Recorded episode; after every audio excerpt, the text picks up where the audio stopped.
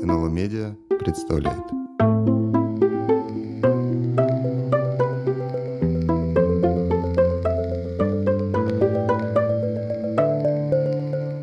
Умные книги. Добрый день, в эфире подкаст «Умные книги». Мы рассказываем о том, как, что и почему думали люди в прошлом. Ведущие подкаста историки Михаил Вележев и Тимур Атнашев, редакторы серии «Интеллектуальная история» в издательстве НЛО. Сегодня мы ведем эту передачу и разговор втроем. Мы рады приветствовать Константина Иерусалимского, историка, профессора Европейского университета и одного из авторов э, книги, которую мы сегодня будем обсуждать. Добрый день. И другой автор тоже, к счастью, присутствует. Это Михаил Вележев. Миша, привет. Да, добрый день. Книга называется «Республика».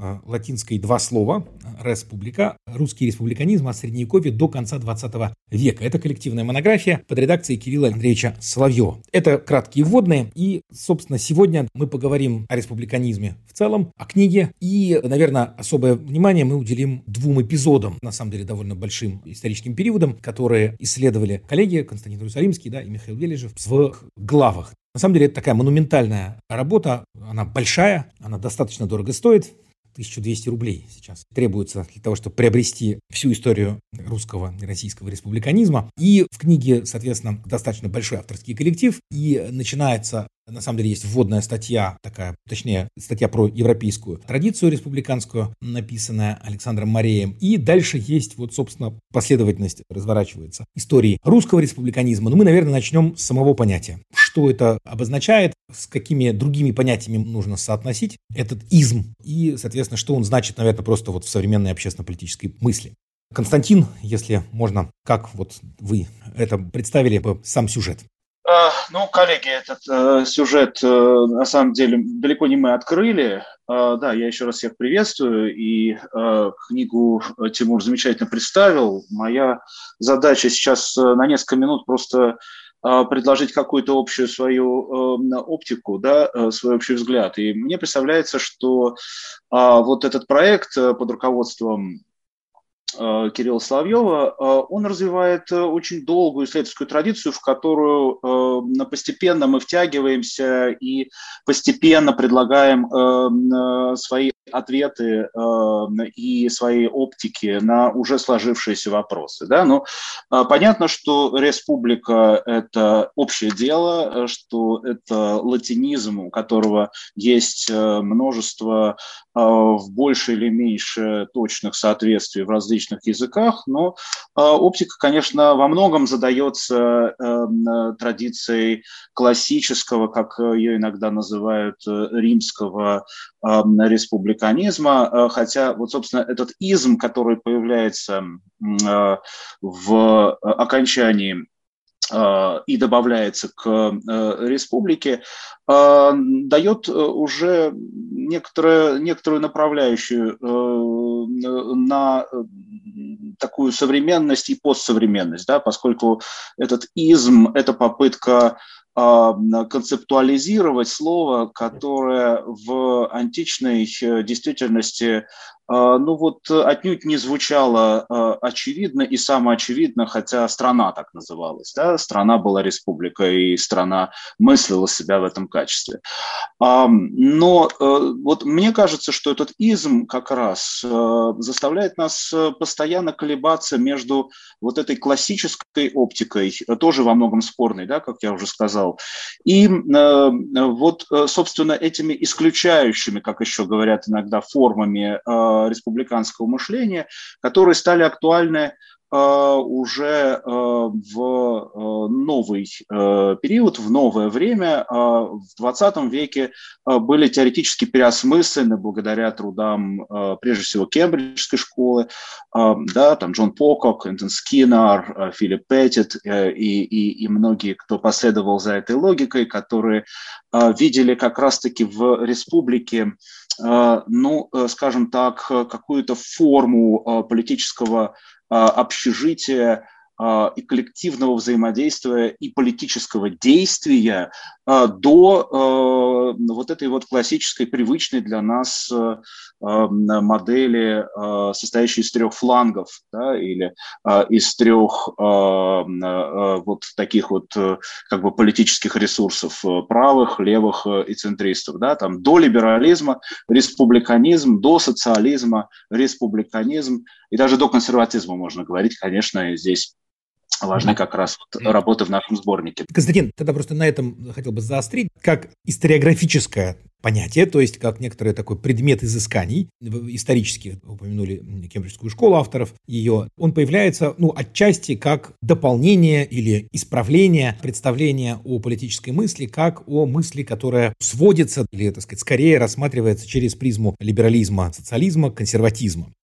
Да, да, во многом как раз, если можно, я еще одно пояснение, важный вопрос э, э, как раз вот об этом. Да? Э, мне кажется, что понятие республиканизма и вот это тесно связанное с ним ре, реинтерпретация самого понятия республики стало важным для того, чтобы сменить эту такую перенеалистическую оптику, такую вот как бы эволюционистскую концепцию развития государственных институтов, политических устройств и вообще политика правовых э, систем, а, и э, предложить э, такую вот более конвенциональную модель, которая бы позволила вот не, не, не, не выстраивать эту абсолютную преемственность, которую хотелось бы видеть современным политическим лидерам, да, там, что либералам, что социалистам, да, которые стремятся записать в свои, в свои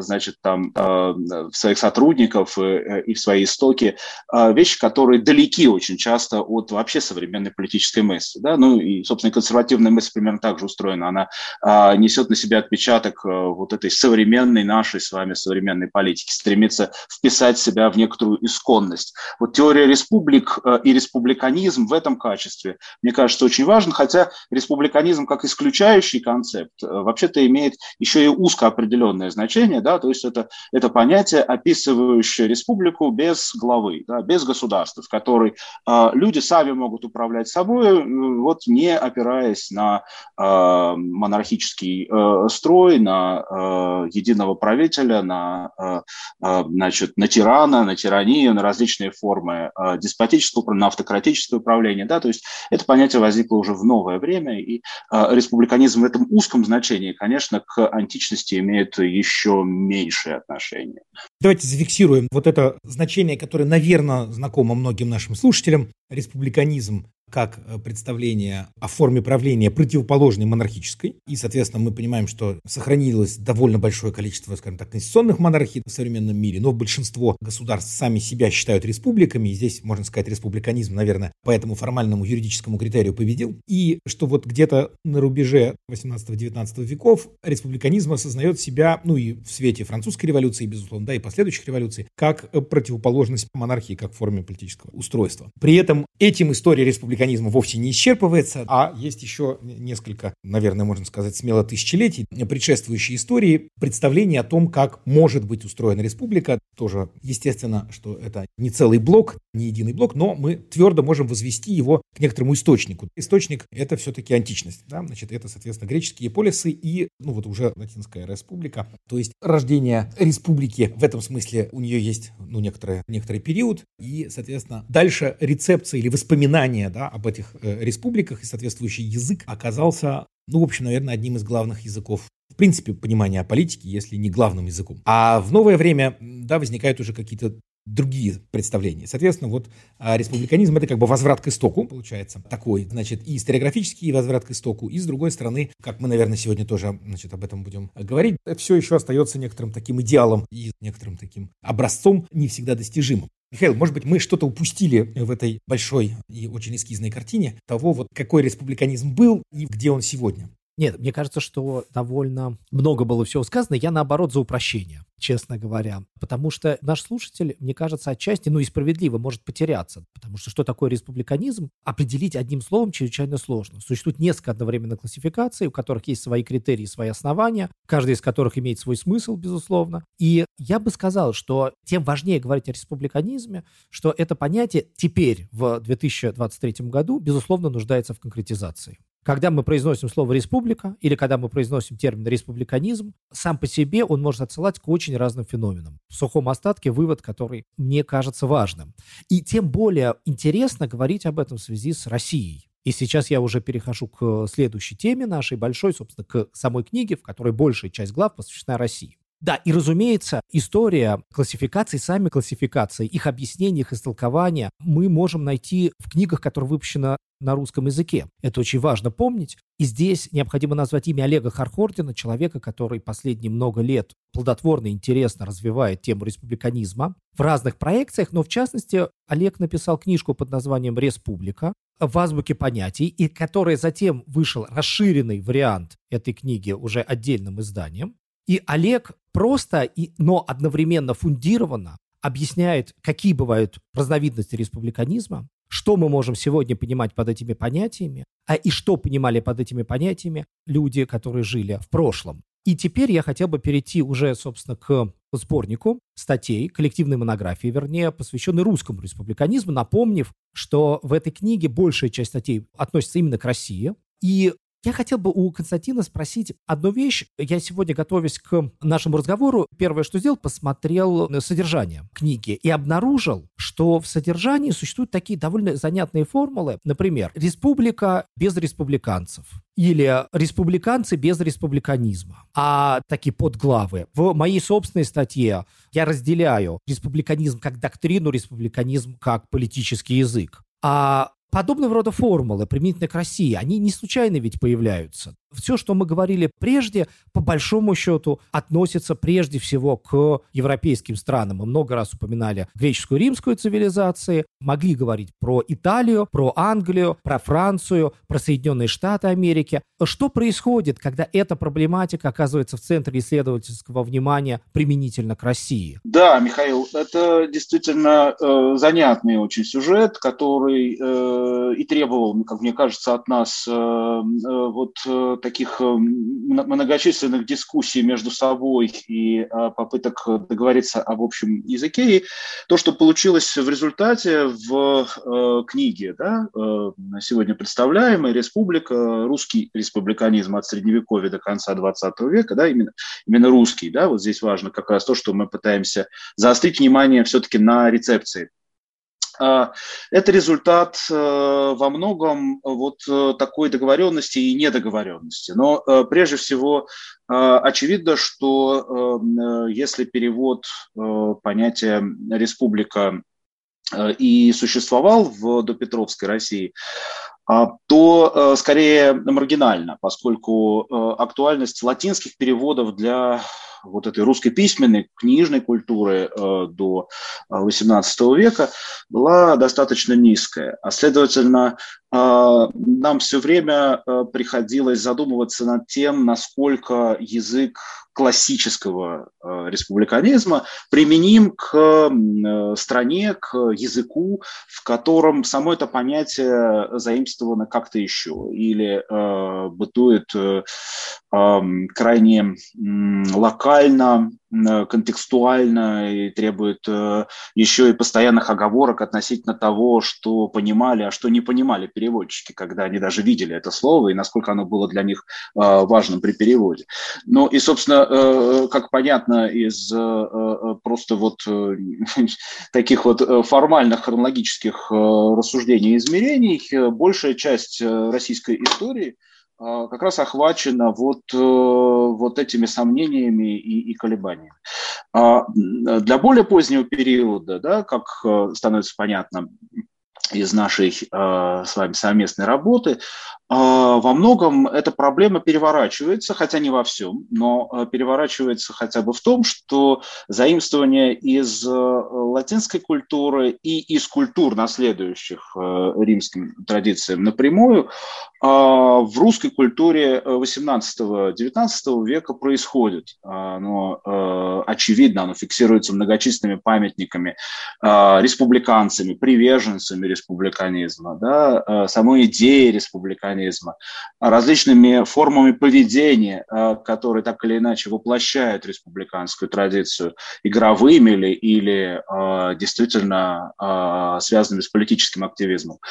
А, но при том, что республиканизм есть, возникает сразу же парадоксальная ситуация, которую развивает в нашем сборнике ну, как бы целая серия статей, целый ряд статей, да, ну, там, не считая нас, присутствующих здесь, скажем, в этом сборнике есть э, статья Алексея Ильича Миллера, да, где проблематизируется понятие, конкурирующее с э, понятием республик, скажем, империя и нация. Да. А точно так же и в работе э, Андрея Николаевича Медушевского проблематизируется использование республиканского тезауруса, вот этого словаря, в котором слово «республика» уже есть, в культуре, где, ну, как бы сказать, все называется вроде бы республиканским, республиканским э, каким-то вот аппаратом, а э, республики-то нет, да? Вот как Речь идет о Советской Республике, да, на всякий да, случай? Да, да, да, да, да, совершенно верно. Вот, собственно, вот, э, вот в этом э, как бы э, биполярном э, э, состоянии мы и, и, и писали э, свою книгу. Я надеюсь, что она не, э, не выглядит немножко, значит, так, э, как бы сказать, э, патологично, да, в результате, но действительно, вот диалог, который выстроился между э, периодом, когда э, республиканизма нет, а общие дела есть, и периодом, когда республиканизм есть, а э, общее дело не мыслится в республиканских категориях, а мыслится в каких-то еще. Вот, мне кажется, это напряжение как раз в книге передано очень хорошо. Мне пришла в голову такая метафора, хорошо известная нам по-другому изму, но это призрак республиканизма, то есть что вот он как-то бродит. Но все-таки важно зафиксировать, на что мы можем опереться, да, что в XVIII веке происходит массивное заимствование и через переводы, ну и через, очевидно, путешествия, и просто иностранцев, которые приезжают и так далее. Массивный трансфер, ну вот как минимум, мы об этом еще поговорим, языка республиканского, республиканской символики, жестов. Кирилл Соловьев, кстати, говорит про эмоции. Он говорит, что он даже акцентирует, что республиканизм – это эмоция. Что это все-таки вот твердо твердо как бы переносится в, в русскую культуру, да, и вот какую-то рефлексию а, политическую, но затем происходит какая-то трансформация. Но мы, соответственно, если с этим призраком будем иметь дело, то есть вы указываете на то, что на самом деле до 18 века, да, это тот период, которым вы занимаетесь, и здесь есть, соответственно, такая очень тоже большая работа проделана по вот как раз прослеживанию этих следов, да, а, значит, этих представлений и, и понятий. Но я правильно услышал, что как раз практика некотор, некоторого рода, общественная практика общего дела присутствовала, вы говорите, до 18 века в русской истории, если можно как-то обозначить те институты или вещи, которые были похожи на общее дело. А, да, но это вопрос, наверное, сейчас пока ко мне, да? Да, Правильно безусловно. А, да, да. Да, в таком, в таком случае так. А, э, по а, вот э, тому периоду, да, о котором, а, о котором вы сейчас спрашиваете, в сборнике две а, таких больших э, статьи, э, почти э, монографического э, объема, даже, даже отчасти три, потому что переходная статья э, значит, вот Константина Бугрова и Михаила Киселева, она э, также касается во многом э, сюжетов, связанных с XVII веком, но э, в основном э, этого вот э, вопроса до Петровского республиканизма в в русской культуре э, касаются статьи э, Павла Лукина и, и моя, да, то есть статья Константина Иерусалимского. Ну вот, собственно, эти э, два раздела, две главы, они представляют довольно разную картину, потому что Павел Лукин обращается к региону, где республиканские практики были актуализированы уже просто в силу э, того, как была устроена Новгородская республика. Лукин изучает э, именно новгородский кейс, да, новгородскую, новгородскую ситуацию. А, и для Э, Павла Лукина важно было э, показать, э, что язык исключающего республиканизма, язык тираноборческого республиканизма не приложим к этому региону и во многом представляет новгородскую историю уже в тех категориях, которые привычны для вот этой рафинированной, изощренной европейской культуры 18-19 века, где как раз э, новгородский, э, например, э, служил одним из образцов, таким вот робким примером, служащим для вот этой вот цепочки, для, как казалось автором XVIII века, разорванной связи между классической эпохой и эпохой современности, да, в которой республику надо было находить как-то, и вот Россия как бы выпадала из этого опыта. А Павел Лукин как раз показывает, что и э, понятие э, исключающего республиканизма, и во многом даже понятие классического республиканизма для Новгородской республики э, неприменимы. Э, само слово-то тоже не прижилось, да, и эм, э, постепенное развитие э, политического суверенитета в Новгороде э, вело к, э, э, значит, каким-то принятым на Руси формам а, политического устройства, где а, существовала княжеская власть, архиепископская, а, где существовали различные административные структуры, взаимодействующие между собой.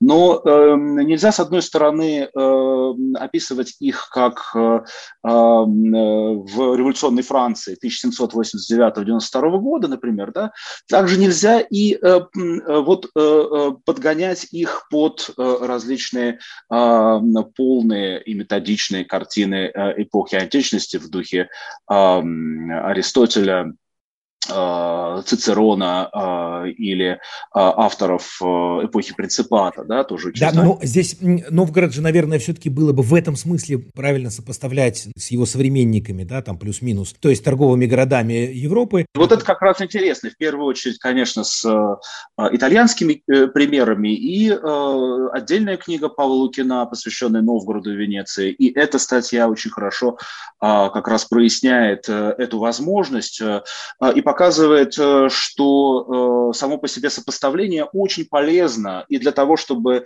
э, снять недооценки русского случая, да, как бы вот мы не находим теорий республиканизма, а следовательно, как нам кажется, и не было мышления и политического мышления. Это неправильно. Но мы переоцениваем невольно в таком сравнении еще и итальянские случаи. Нам кажется, что венецианский пример, флорентийский пример – это такие вот яркие образцовые республики, которые а, вот э, там могли заткнуть за пазуху э, Ганзу или, э, или, или русские а, города, государства, что тоже неправильно. А, и Лукин как раз пытается показать, что венецианский республиканизм развился позже, чем, чем обычно думали даже уже на закате значит, вот Венецианской республики, а затем и Флорентийской республики. То есть э, здесь очень интересно, мне кажется, как раз э, то, что э, в ходе такого сравнения мы оттачиваем языки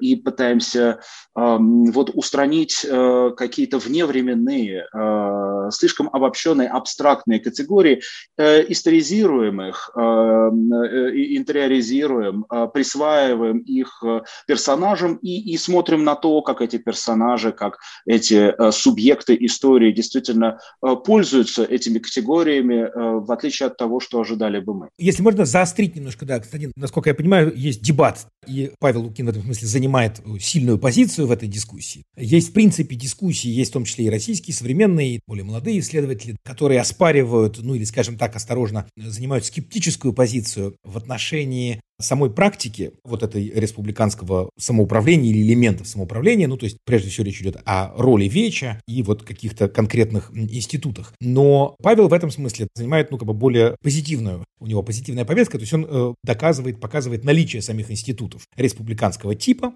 сопоставимых, получается, и с Венецией, и с другими европейскими торговыми республиками. Но при этом нету дебата, что нет, прошу прощения, да, что нет дебата, что рефлексии не возникло в русском случае именно текстов каких-то трактатов или даже, ну вот, каких-то отрывочных трактатов, в которых бы выражалась эта рефлексия. А сами институты все-таки ну, скорее существовали, если мы говорим про Новгород. А, ну, вы знаете, э, здесь, здесь ведь э, парадокс-то в том, что и в современных Новгороду европейских городах-государствах э, эта рефлексия была не такой, как мы привыкли видеть в эпоху развитых политических теорий.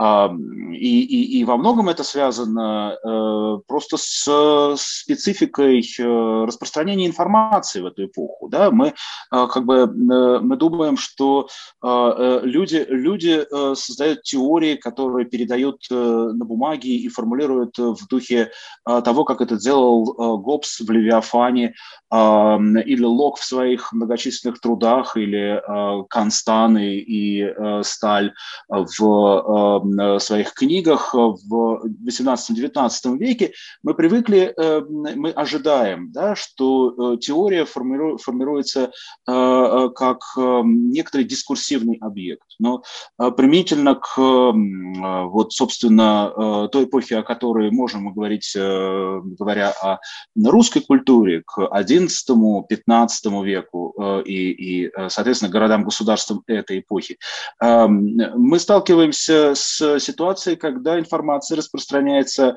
на пергамене, на дорогой редкой бумаге, на бересте, да, устно очень часто, и, собственно, это устное слово задает очень-очень большое влияние, в том числе а, очевидное уже э, в московский период, в 16-17 веке, да, когда а, автор, такой как, например, Курбский или Каташихин, может э, значительную часть своей жизни описать по памяти, э, добравшись до бумаги, да, или а, по принуждению заставленный писать историю, как это сделал Каташихин, описав московское государство, просто, судя по всему, по памяти, как некую целостную структуру, а до этого явно совершенно не, не, не, не, вообще не задумываясь над тем, что это необходимо делать. Поэтому вот, собственно, отсутствие теории – это тоже ложный э, посыл. И в конце 15 века есть э, теоретические рассуждения, э, есть путешествия новгородцев э, в Европу э, и описание того, как они встречаются с похожими политическими устройствами. Э, и, и, и видно э, из того, как устроено понимание и непонимание, что э, перед нами, в общем, родственные э, политические культуры. Ну и, в общем, э, э с этого я хотел как раз э, э, перейти к своему собственному материалу, да, э, и кратко его характеризовать. Да -да. На самом деле э, и московский э, случай показывает, что рассуждение о республике в 15 XVII веках а, в московском государстве, также не нуждались во многом в какой-то связанной, целостной, э, масштабной э, теоретической вот такой охватной мысли. А, и при этом а, Москву я бы описал, и мне кажется, я в своей работе как раз это делаю, я стараюсь, по крайней мере, это, именно это э, сделать. Вот мне представляется, что московская политическая культура во многом формировалась как э, исключающий монархизм, да, если возможен такой э, неологизм э, теоретический, да, вот я понимаю, что им, им не пользуются пока и вряд Да, если можно уточнить, что он исключает, да? Вот, да, что на самом деле этот самый монархизм, который сформировался в Москве, и в том числе на фоне противостояния с новгородско-псковским государством и государствами, да, городами-государствами на северо-западе, западе, на севере Руси и с э, огромной республикой, которая оказалась, по сути, главным э, партнером и главным противником э, российского государства на всем протяжении вот этого периода. Э, и это была республика просто по самоназванию, да, это была Речь Посполитая. Вот мне кажется, что э, вполне логично было бы встретить э, в этом противостоянии исключающий монархизм, то есть э, такую политическую форму, которая была хорошо осведомлена о, э, том, чему она противостоит, каким э, политическим представлениям, э, с чем она борется, как устроена эта форма и, и, и что за собой она влечет. Даже если эти вещи не проговаривались, они часто проговаривались, кстати говоря, но даже если этого нет в каком-то объемном едином тексте, мы во многих примерах видим, насколько чиновники московского государства и сами монархи Э, осознают, э, что э, создавая вот это монархическое политическое устройство, вот я бы не хотел здесь использовать слова «единое» и «централизованное», мне эти слова кажутся во многом дезориентирующими, их надо очень-очень локализовать, историографически уточнять. В нашем случае это совершенно не важно. Но вот создавая это монархическое устройство, они исключают именно республиканское устройство. И вот, собственно, в моей главе показано то, как, эм, ну вот, э, не имея республиканизма а, как языка а, политического описания, а, в Москве в 15-17 веке боролись против э, республиканизма и при этом мыслили свое собственное общее дело очень часто через э, близкие категории, что видно и по тому, как изредка, но все же достаточно регулярно в московском государстве появляются сторонники и последователи республиканского строя. Да, это был и Федор Карпов, а, это был и Андрей Курбский, вероятно, да, потому что во многом а, о его мыслях мы знаем уже, когда он эмигрировал за рубеж. А, это был и князь Иван Хворостинин, и Семен Шаховской, э, и авторы второй половины XVII века, да, там э, очень важны были как раз интеллектуальные круги, связанные с посольским приказом, вот, а, и, и а, Федор Лихачев, и князь Василий Голицын, мыслители, которые часто вообще-то пользуются даже республиканским языком, причем заимствуют и, и кальки, и транслитерации, и пытаются создавать различные версии перевода. Да? Другое дело, что эти переводы очень часто не приживаются. Это само по себе очень показательно. И вот тут мне пришлось обратиться к работам а, таких социолингвистов, исследователей а, переводов 16-17 века, в том числе переводились ведь и памятники, очевидно, совершенно причастные к этой вот э, республиканской или квазиреспубликанской традиции в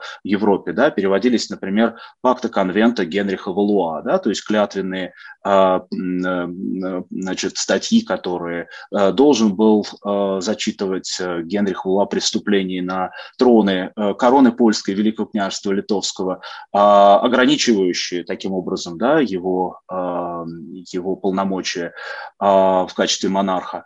Переводились и различные конституции, да, переводились э, конституции в том понимании, да, то есть постановления сеймов, переводились многочисленные документы, связанные с э, парламентскими структурами в Европе, газетные статьи, сообщения о том, как происходили революции, перевороты, как свергались монархии, как происходили войны между роялистами и э, э, республиканцами, и в Москве многое знали, да? но э, вот в поле наших э, исследований попадают, э, в общем, крупицы и потому, что э, так устроена наша историческая память, очень многое уничтожено, сгорело, э, многое осмысленно уничтожено, да? э, многое э, уничтожено пожарами в деревянной культуре до Петровской России, да? но и э, во многом это связано еще с тем, что что ведь комплекс материалов 15-17 века недоисследован. То есть там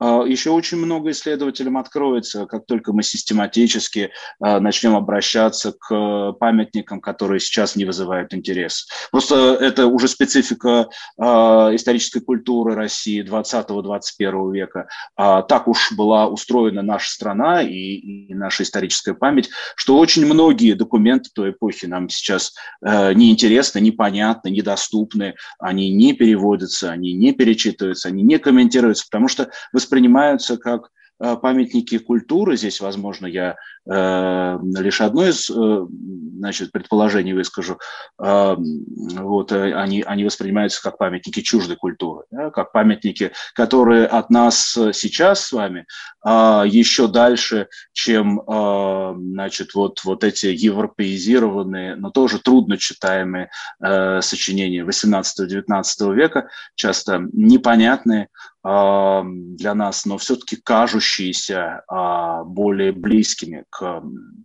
а, вот этой а, действительности 20-21 века. Да, вот, возможно, в этом специфика российского забвения, но из забвения удается вытянуть огромное количество интереснейших источников, свидетельствующих о том, что язык республиканизма а, был а, известен, но во многом у российских властей вызывал осмысленную, ну, мы бы сейчас сказали, реакцию.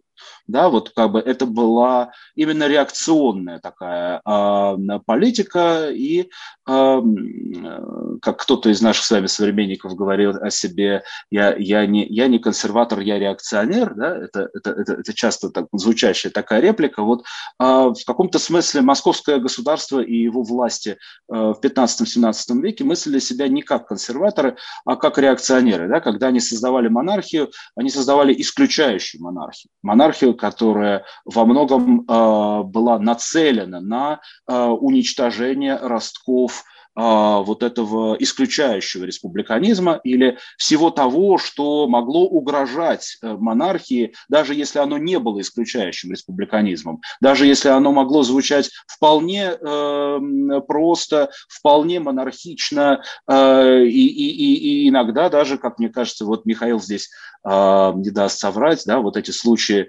18-19 э, века, примеры э, Розенкрейцеров и эм, Новикова, э, примеры Чаадаева и даже декабристов. Да? Эм, э, казалось бы, вполне монархично мыслящие люди, люди, мыслящие в категориях службы государю отечеству, воспринимались в монархии еще в XIX веке как опасные подрыватели основ государственного строя.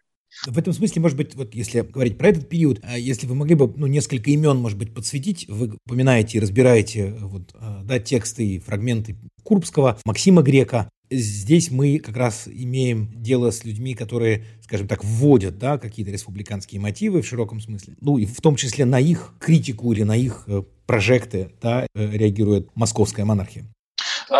Да вот насколько реагирует, это очень сложно. Это, это еще один сюжет. Да? Вот э, э, как бы э, то, что тексты эти есть, э, и то, что они э, варятся в какой-то диалогической культуре, да, в каком-то э, живом э, контексте, э, это ясно. И хотя бы потому, что даже теории 17 века, э, даже привычные нам да, теории в духе Гоббса, Лока, э, Бадена, э, это были, в общем, реактивные тексты. Да? Они были были нацелены на определенные, э, на определенные очень локальные, э, очень хронологические, э, хронологические а, ну вот, зауженные такие вот узкие да, рамки. Ну, то есть это были полемические реплики на злобу дня, что называется, да. Были послания, это были часто тексты, которые переиначивались даже под конъюнктуру как раз исследования Кембриджской школы показывают очень точно точно то, насколько а, политическая культура до эпохи либерализма да, вот была в этом смысле подвижной, а, вовсе не такой а, а, привычно для нас догматичной, да, догматичной, как, как это выглядит часто в учебниках. Но ведь и в России такие тексты есть. То, что происходит при посольском приказе на всем протяжении его существования с 15 и до 18 века, но с 15 века там еще до создания посольского приказа, но очевидно совершенно, что посольское ведомство уже было и имело свои собственные, в том числе и книжные, и, и, и, и значит, какие-то Э, какие-то э, иные, э, значит, библиотечные, архивные запасы. А вот то, что мы обнаруживаем в дискуссиях вокруг посольского приказа, говорит о, значит, очень остром обсуждении вот таких ключевых политических тем на всем протяжении существования этого ведомства. Да? И именно через него московская власть пыталась процеживать все влияния, идущие не только с э, Запада, не только из Европы, да, но и из э, постордынских государств, и из Сибири, а, затем из Китая, а, из Японии уже в 18-19 веке. Но э, дело в том, что вот как бы эта дипломатическая служба была для 16 века очень важна, потому что Россия не была знакома с университетской культурой. А, и вот как раз эту университетскость, а, эту универсальность мышления а, заменял посольский приказ. Здесь проходили курсы обучения языкам, здесь хранились переводные и значит, тексты на иностранных языках.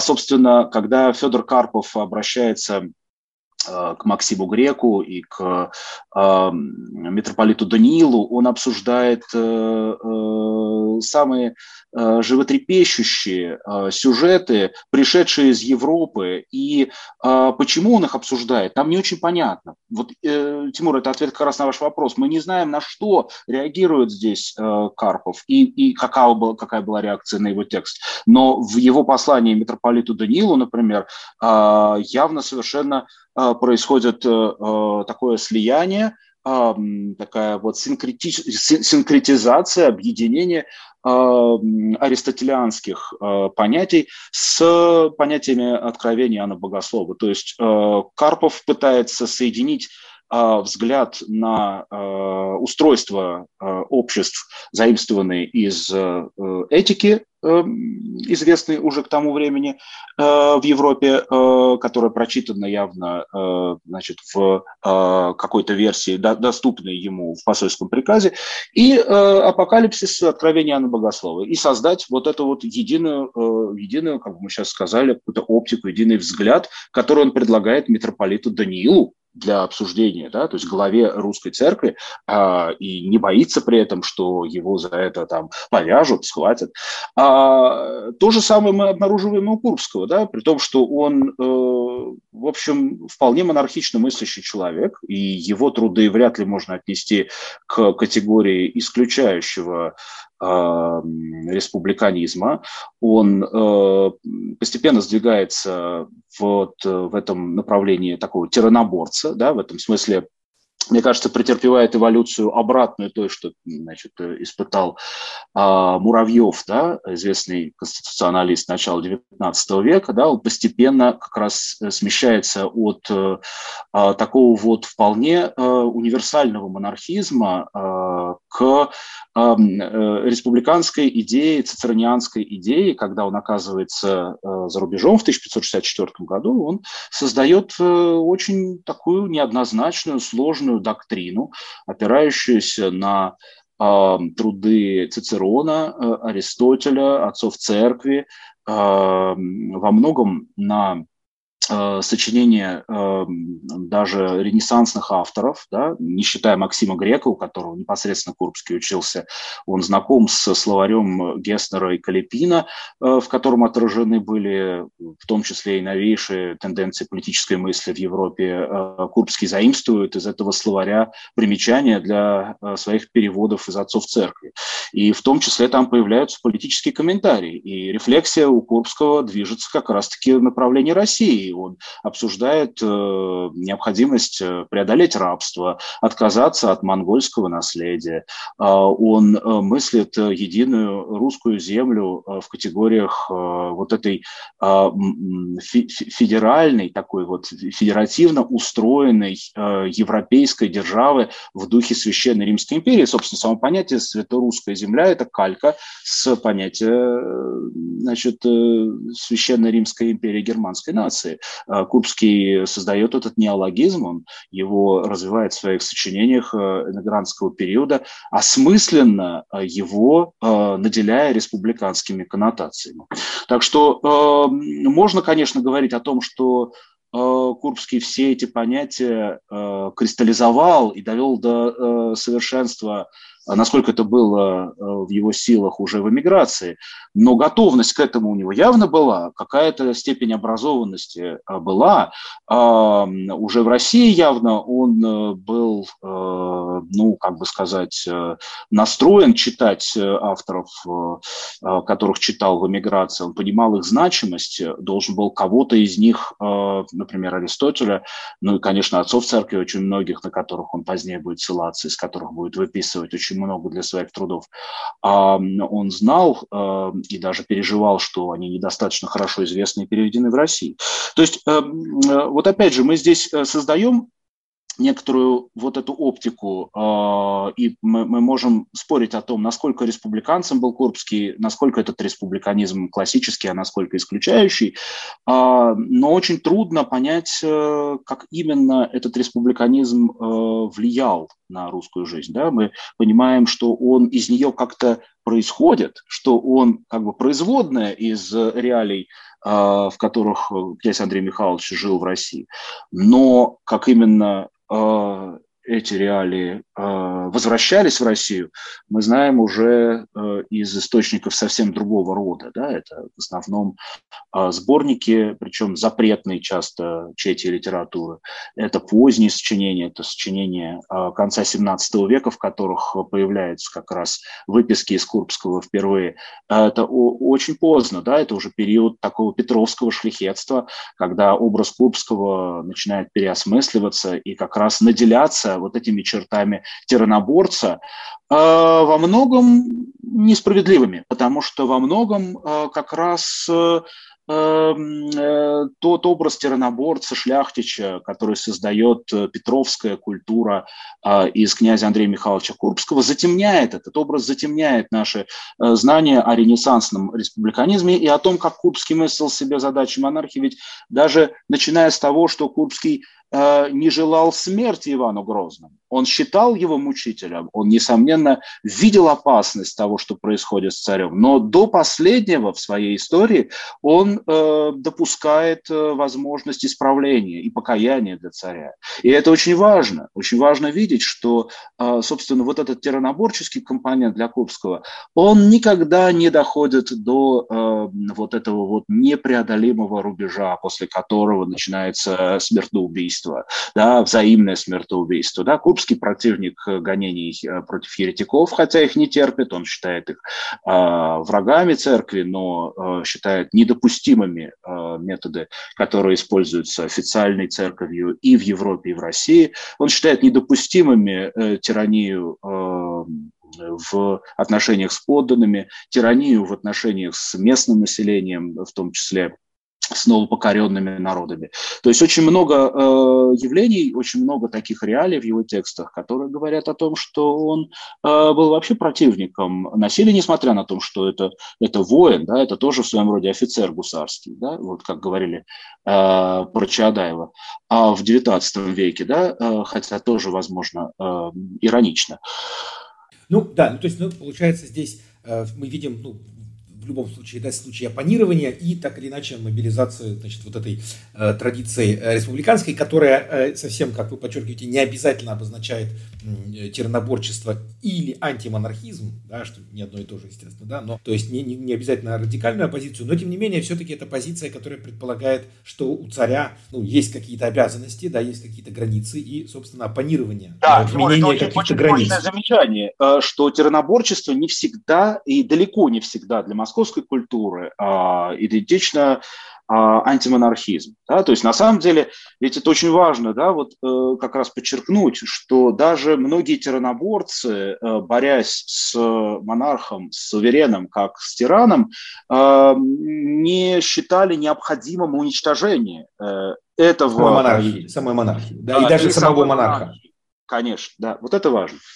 То есть это попытка как раз действительно вменения границ, ну, в случае Ивана Грозного, э, очевидно, неудавшаяся. Ну вот э, важно здесь понять, насколько сама московская власть в 15-17 веке была э, осведомлена о республиканских теориях и насколько она в них видела угрозу. Ну, конечно, э, этот вопрос требует очень большого исследования, посвященного прежде всего московско-польско-литовским отношениям. Да, потому что знание о главном противнике э, Москвы э, было ну, по крайней мере, доступно максимальным, для 15-17 века очень хорошим. Да?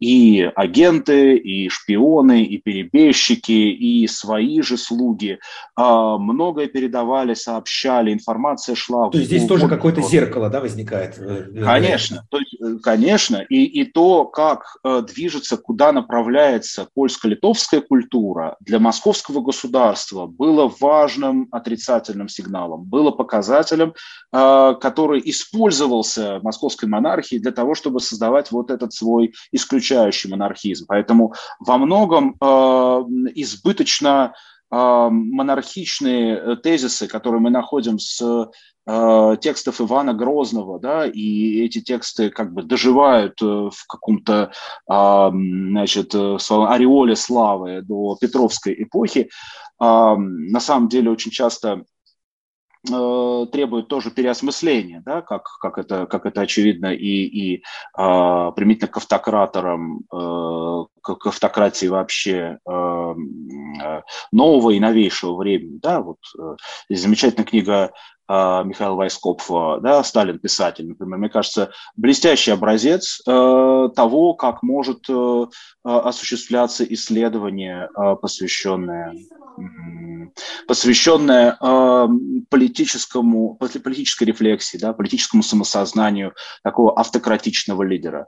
Но ведь э, э, важный посыл этой книги, очень даже характерный э, и для э, науки о до Петровской России, это посыл ну вот, э, на самом деле археографический, да, то есть как бы многих сочинений мы не знаем, а любители, поклонники, почитатели этих самых, а, часто адепты этих э, универсальных монархов а, или, э, или таких вот могущественных диктаторов, а, они очень-очень старательно цедят информацию и не допускают тексты, которые важны для интерпретации взглядов. Да?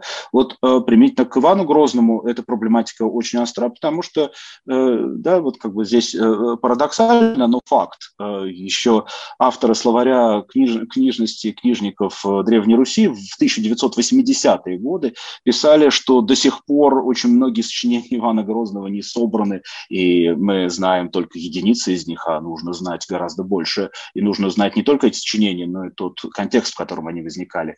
А, ну, это уже другой проект, требует другой работы. А, а этот же вопрос ведь э, может быть применен э, и к таким фигурам, как э, царь Федор Иванович, царь э, Дмитрий Иванович, да, то есть лже-Дмитрий I, лже-Дмитрий II, Михаил Романов, Алексей I Романовы, как политические теоретики, тоже имели свое представление об общем деле, о некотором а, ну вот, о республике, да, и вот попытки интерпретировать эти взгляды, а, увидеть в них такую вот как бы, э, ну вот, э, собственную политическую мысль э, или хотя бы расставить некоторые акценты, увидеть некоторые теоретические расстановки в их взглядах, это работа. И эта работа зависит во многом от того, что мы знаем о высказывании этих, этих авторов. Да? Часто, часто мы до сих пор не знаем а, большего а, объема информации о, том, о том, что говорили, как говорили эти авторы, вплоть до сих пор.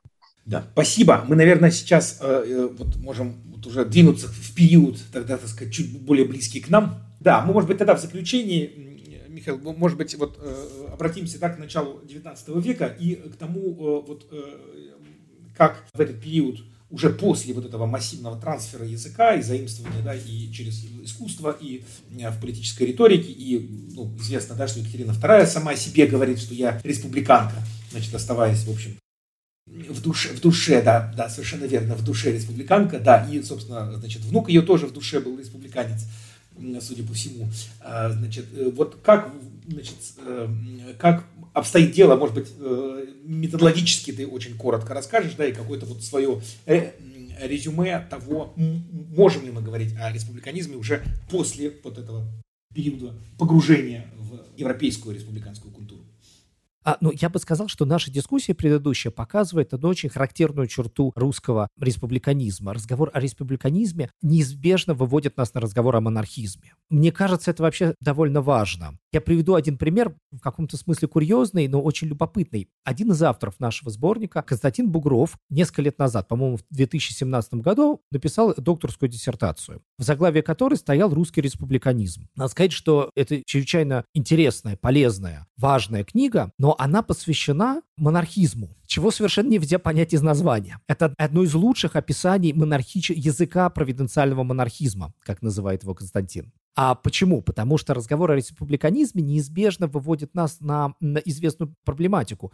А что было еще, кроме республиканизма? А какие языки политические были в ходу? Какие доминировали? И здесь выясняется, что монархический язык превосходил республиканский до чрезвычайности. И мне кажется, вот это довольно существенная черта, когда мы думаем о республиканизме в 18-19 веке, что были русские республиканцы, мы вспомним о Радищеве, мы вспомним о Княжнине, были республиканские тексты, но в целом проблема стояла в том, что массированный импорт республиканских моделей и моделей поведения, кстати, и республиканских текстов, и доктрины республиканской а, начинается в России в тот момент, когда в Европе после Великой Французской революции эта концепция, да, республиканская концепция переживает момент кризиса. И в XIX веке, а, ну, с одной стороны, связано с террором, а с другой стороны, с реакцией европейской политической мысли на события Великой Французской революции, возникновение национализма консерватизма и затем социализма, которые заимствуют отдельные элементы республиканской доктрины, но которые тем самым, как бы так сказать, да, и либерализма, очень важно, я забыл, да, и либерализма, но которые исключают уже сам республиканизм в качестве акти- активной политической идиомы. А, да, и э парадокс в том, что в России заимствуются элементы республиканской доктрины, которые стали уже частью другого целого или других целых. И, это довольно любопытно само по себе, на мой взгляд. И отсюда вечные проблемы наши. А вот декабристы, они республиканцы, ну, вроде бы республиканцы, между тем, как выясняется, что большая часть декабристов, по большому счету, выступала за конституционную монархию, и э, мы только с большими оговорками можем их признать республиканцами. А само чисто республиканское правление поддерживало довольно небольшое число. И, кроме прочего, мы отчасти находимся в плену историографического мифа о декабристах, потому что декабристы во второй половине XIX, ну и особенно в XX веке, их выступление стало центральным моментом русской истории. Между тем, как если мы посмотрим на политический дискурс или дискурсы той эпохи, то выяснится, что тексты, написанные декабристами, в общем, занимали там довольно маргинальное место. Они для нас сейчас важны, но в то время они не имели такой важности и значимости. И, так сказать, отсюда, а монархический дискурс, наоборот, существовал, развивался, эволюционировал. И поэтому я еще раз подчеркну, а, мне кажется, это достоинство этого труда, да, который мы сегодня обсуждаем то, что он рассказывает не только историю республиканизма, но и историю других доктрин, и как они сложным образом переплетались в русской политической истории. И, наконец, может быть, единственное, чего в этом, в этом томе мне не хватило, это не в виде критики, это в виде, наоборот, соображений на будущее. Мне кажется, важнейшей темой республиканизм русских марксистов второй половины 19-го, начала 20 века. И я думаю, что в этом направлении, в частности, эти исследования можно продолжать. И здесь еще раз очень важно, что мы этим сборником не закрываем тему, не даем окончательные ответы, а наоборот стараемся поставить вопросы, показать республиканизм во всей, всем как бы сложности, во всей сложности этого явления и тем самым спровоцировать дальнейшую дискуссию. Да, но я все-таки бы отметил, несмотря на этот э, комментарий и открытость э, к дальнейшим исследованиям, э, можно отметить некоторый такой энциклопедический все-таки характер этой работы. Очень большой объем материала структурирован и проанализирован для того, чтобы эту панораму показать. И еще раз мы напомним слушателям, то есть речь идет буквально о всей доступной нам отечественной истории и об экскурсе в республиканизм в европейском контексте, начиная от его формирования в античности. А, ну что, э, коллеги, да, тогда спасибо огромное за внимание. Э, да, мы благодарим Константина Иерусалимского за разговор и надеемся, что, опять-таки, это некоторое открытие большой темы, о которой мы будем говорить и впредь.